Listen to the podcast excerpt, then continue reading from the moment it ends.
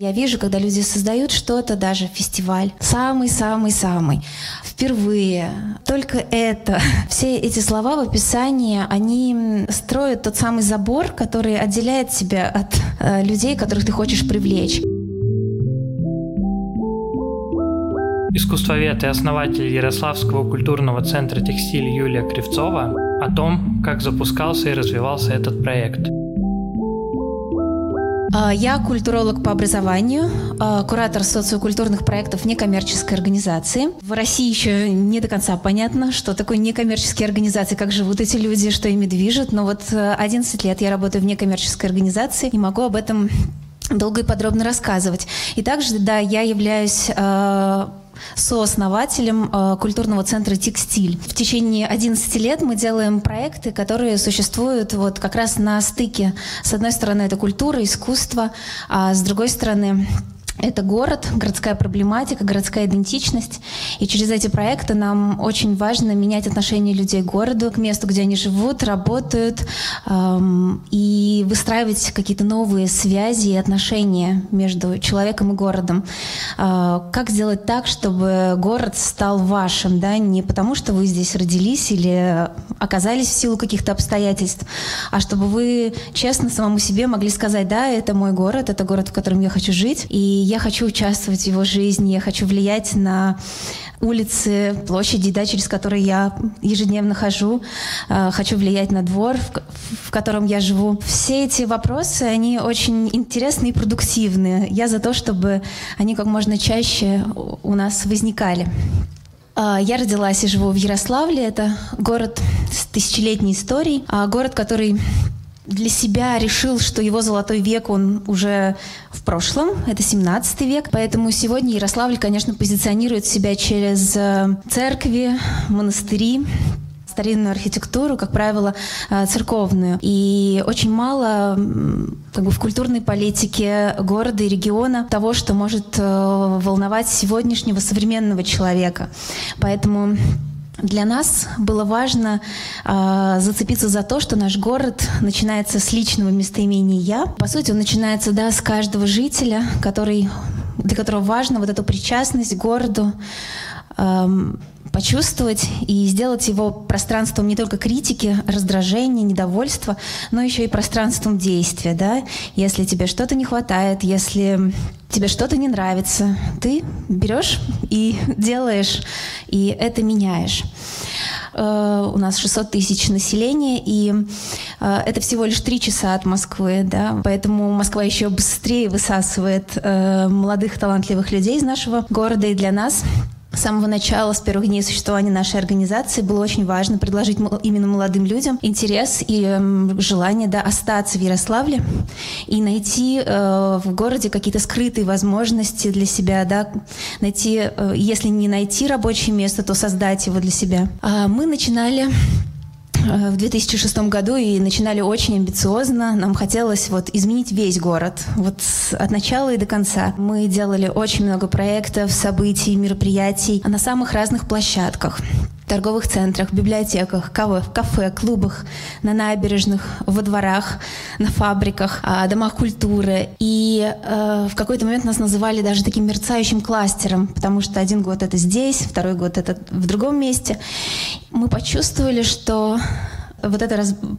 путешествие по городу, оно было чудесным, замечательным, очень интересным, но его пора останавливать, пора э, получать какую-то прописку в Ярославле и найти ту точку, из которой ты будешь э, расти сам и растить ее. В 2013 году так началась история культурного центра «Текстиль». И, конечно, не только нам, но и многим другим э, организациям захотелось за это время выходить в город, да, работать с общественной средой. А, но все их желания, амбиции и намерения, они ограничиваются историческим центром, да, зоной ЮНЕСКО. И мало кому хочется идти на окраину.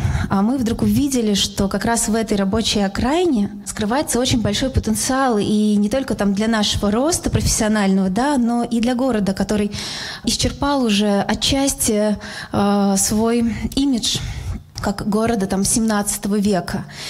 А вот там, за отраслью, да, открывается совсем другой Ярославль.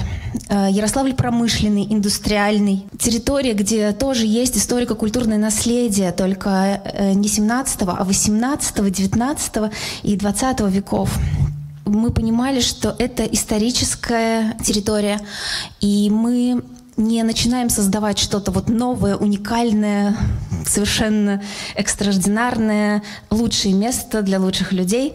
Как э, очень часто любят говорить, люди, которые создают что-то новое, нет, э, очень хотелось почувствовать вообще дух, историю этого места и сделать так, чтобы текстиль стал продолжением, продолжением той истории, которая началась в начале XVIII века при Петре I. Эта территория интересна тем, что это не только производственный комплекс, да, за забором, такая терра инкогнита, о которой мало кто знает, но это еще и фабричный городок, по которому люди ходят, где люди живут, это среда, которая была создана э, в конце XIX века, и она создавалась как, ну, по сути, такой город в городе с фабричным училищем, фабричной больницей, парками, э, школами, колыбельнями. И в 1900 году э, владельцы фабрики на международной выставке в Париже получили гран-при и бронзовую и серебряную медаль а, не только за качество продукции, но и за то, как устроена жизнь рабочих. И там художник Коровин, он в одном из писем писал, что а, рабочие на Корзинкинской фабрике живут лучше, чем а, рабочие на английских фабриках.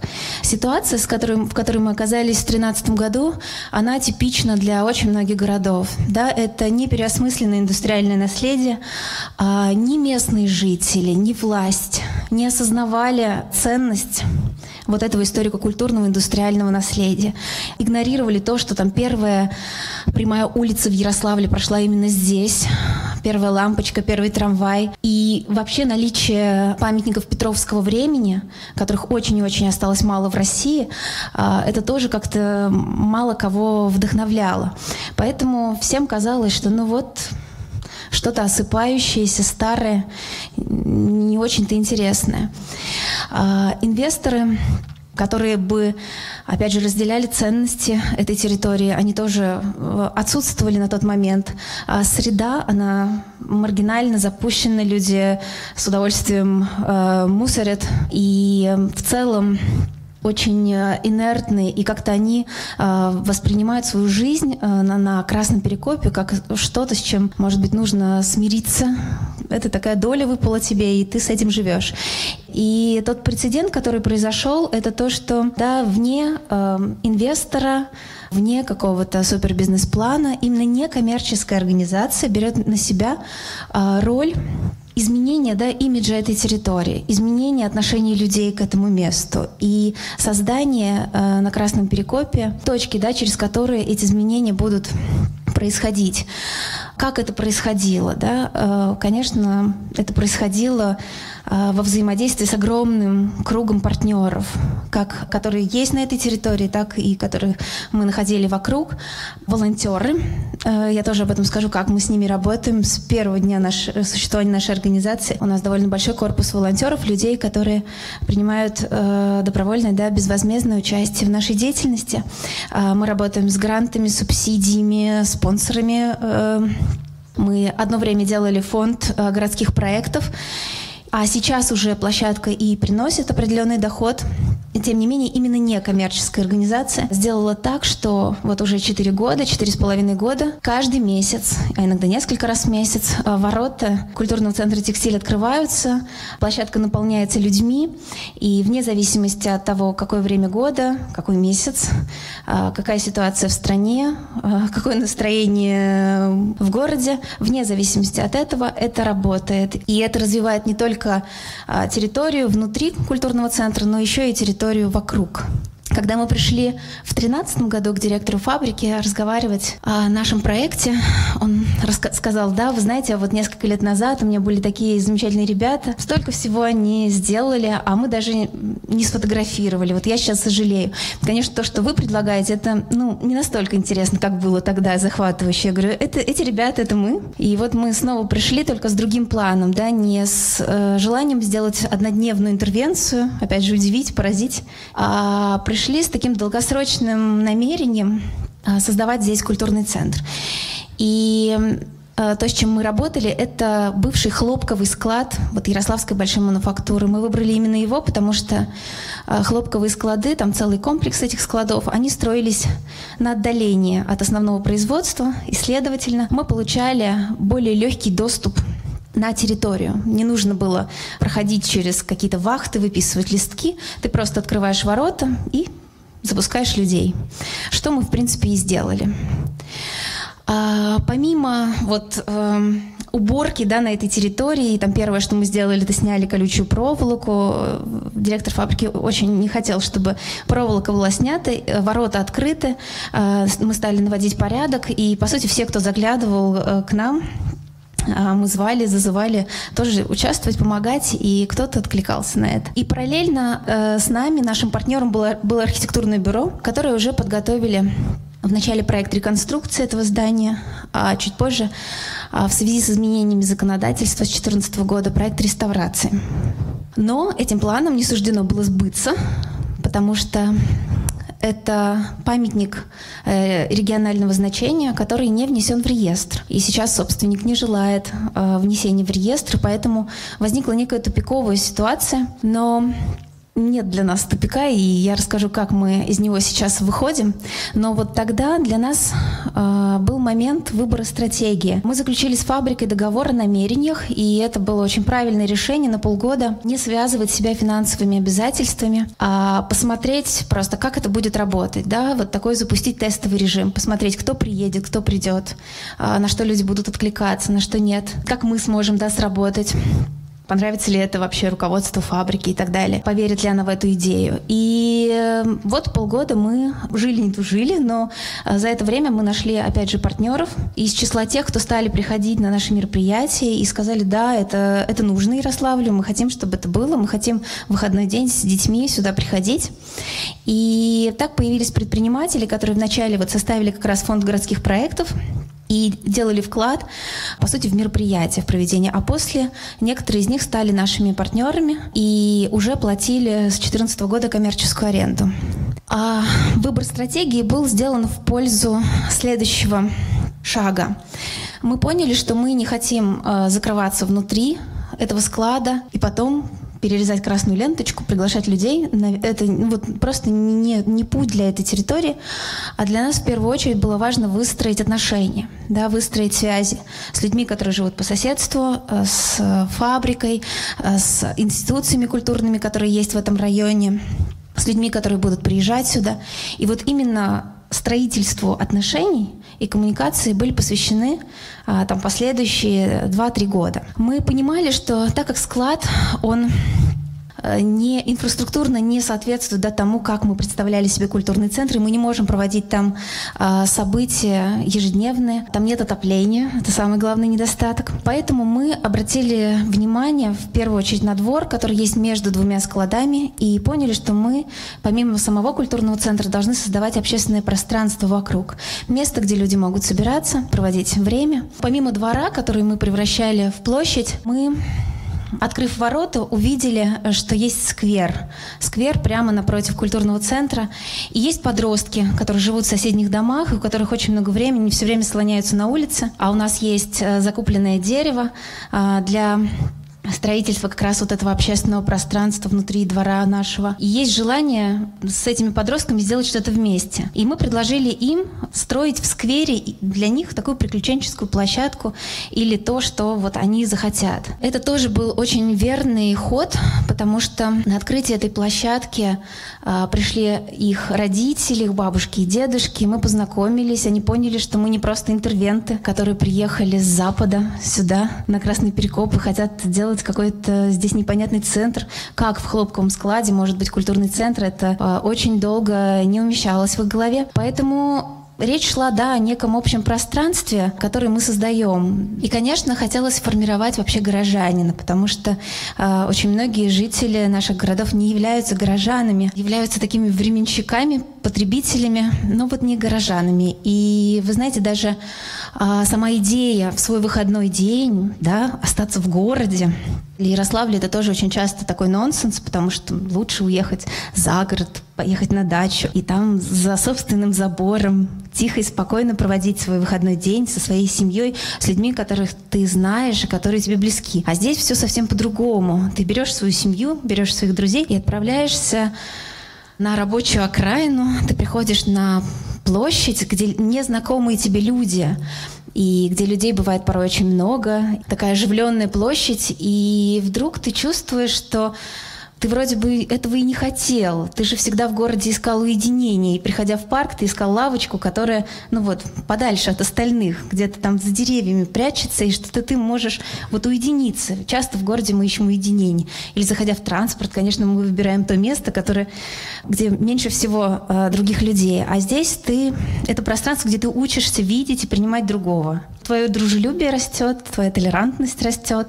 И дальше уже, там, когда ты едешь с нашего мероприятия на общественном транспорте, ты, ты немножко по-другому начинаешь относиться к э, пассажирам, с которыми ты оказался в одном там, трамвае или троллейбусе, ты начинаешь немного по-другому относиться к соседям, которых ты встречаешь в собственном подъезде. То есть это как раз вот то, что учит тебя быть таким вовлеченным, увлеченным горожанином, любить место, где ты, которое ты живешь, и э, людей, которые тебя окружают. И в этом смысле для текстиля, например, с самого начала было очень важно не противопоставлять себя э, другим культурным институциям, потому что очень часто, когда, опять же, я вижу, когда люди создают что-то, даже фестиваль, впервые, только это, и самый-самый-самый. Э, все эти слова в описании строят тот самый забор, который отделяет тебя от э, людей, которых ты хочешь привлечь. Поэтому э, мы сразу же захотели как бы подружиться и с библиотекой, и с Домом культуры, и со школой искусств. И нам бы очень хотелось, чтобы мы понимаем, что текстиль не может заменить эти учреждения. Очень здорово, что они уже есть. Но мы понимаем, что то, что происходит у нас в силу разных обстоятельств, не, не происходит в библиотеке. Но те компетенции, которые есть у нас, они могут помочь библиотеке там более эффективно проводить там краеведческие чтения, да, привлекать какую-то другую аудиторию к ним. А то, что есть в библиотеке, она может это вкладывать в наши проекты. То есть создавать на территории некую сеть из разных организаций, учреждений и все время подпитывать, усиливать э, друг друга. Два инструмента, о которых я хотела рассказать, это вот первое, это картирование, бесконечный процесс нанесения на карту района, парка, города, региона, а, неких точек роста, точек, которые потом вы, между которыми вы можете выстраивать связи. Мы, создавая карту Красного Перекопа, наносим туда как институции, какие-то организации, а, интересные места, так и людей, да, вот, которые, вот именно в этом доме живет бабушка, а, которая может поделиться вот такой-то историей. Или, например, открылось новое кафе, а, с которым тоже интересно, где важно повесить там нашу афишу.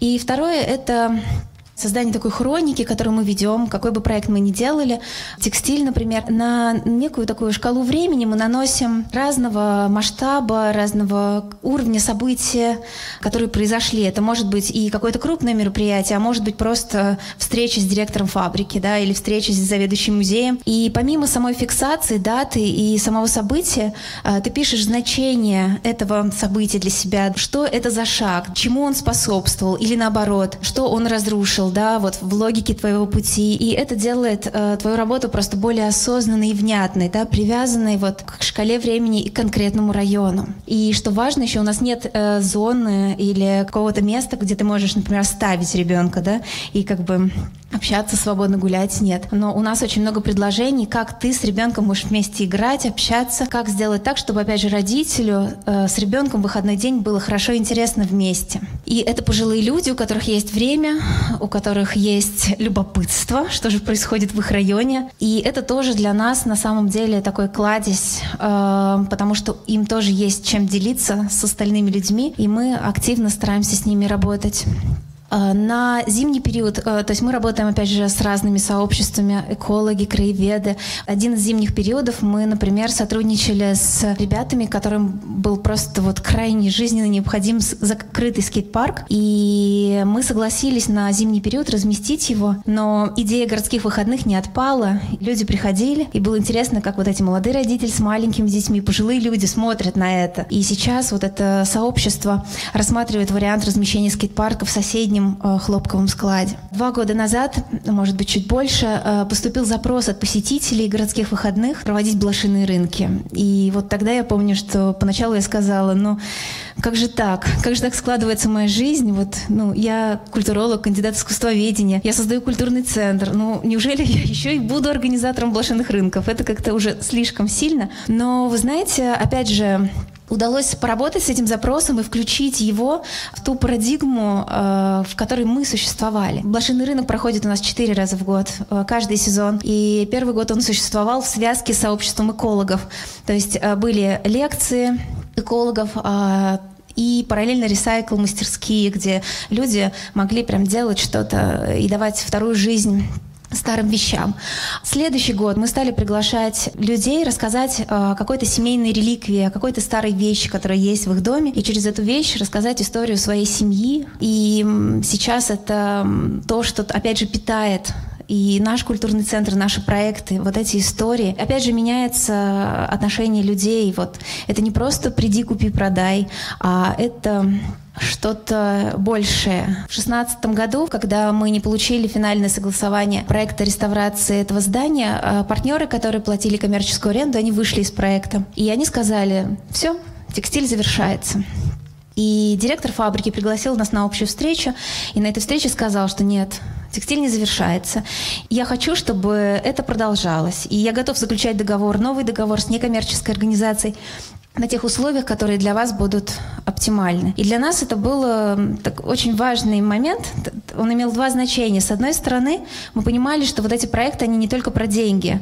И очень много мы знаем примеров, когда э, у людей есть деньги, и как широко и красочно начинаются эти проекты реновации э, зданий. И когда деньги заканчиваются, как тихо они схлопываются. И вот здесь, когда этот проект э, изначально не про деньги, не про какие-то крупные инвестиции, а про что-то другое, он оказался, вот этот нулевой бюджет его, да, он оказался залогом устойчивости того, что этот проект продолжается и сейчас. Я не говорю, что это возможно делать без денег. Нет, мы как бы работаем и над тем, чтобы мероприятия приносили доход, и чтобы проекты э, могли тоже зарабатывать. Но при этом очень важно понимать, что вот, вот некий такой прецедент, он все равно здесь возник. И второй момент, который мы тоже вдруг оценили для себя, что для фабрики э, текстиль — это не просто ну, люди играют, там что-то непонятное для нас. Нет, это такая директор фабрики увидел, что это продолжение такой социокультурной роли предприятия, которое было э, в XIX веке, которое было в, в советское время. И, по сути, сейчас фабрика, которая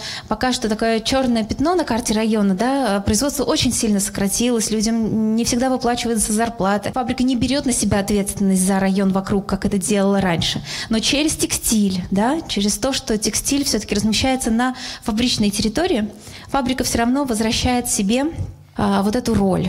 И для них это очень важно.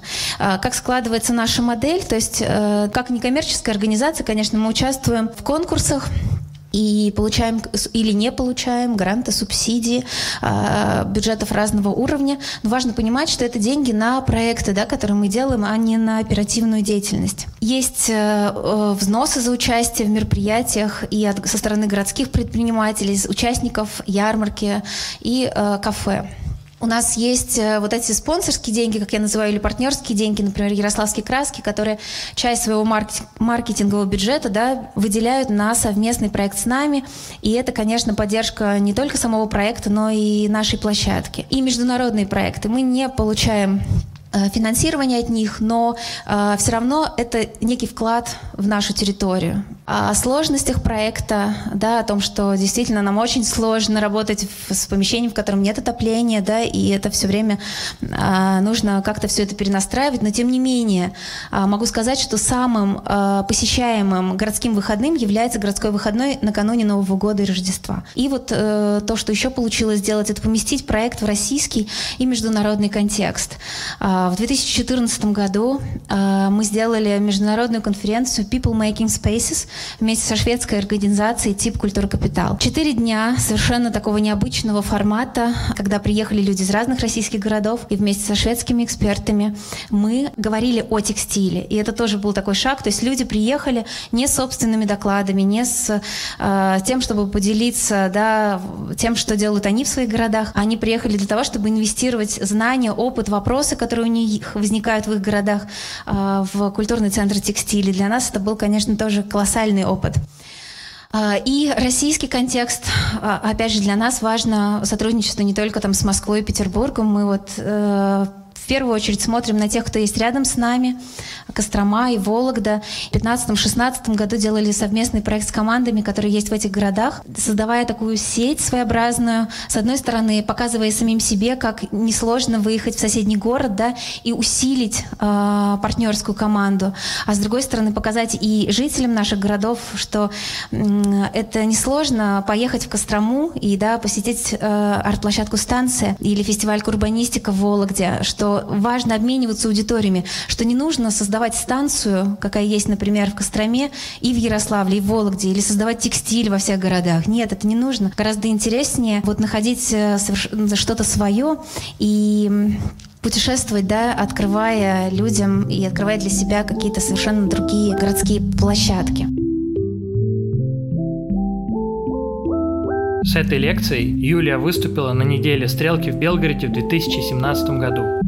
Каждую неделю здесь, в Стрелка подкаст, мы публикуем отрывки из наших лучших мероприятий. Подписывайтесь на Институт Стрелка в социальных сетях, чтобы не пропускать новые выпуски и узнавать о новостях первыми.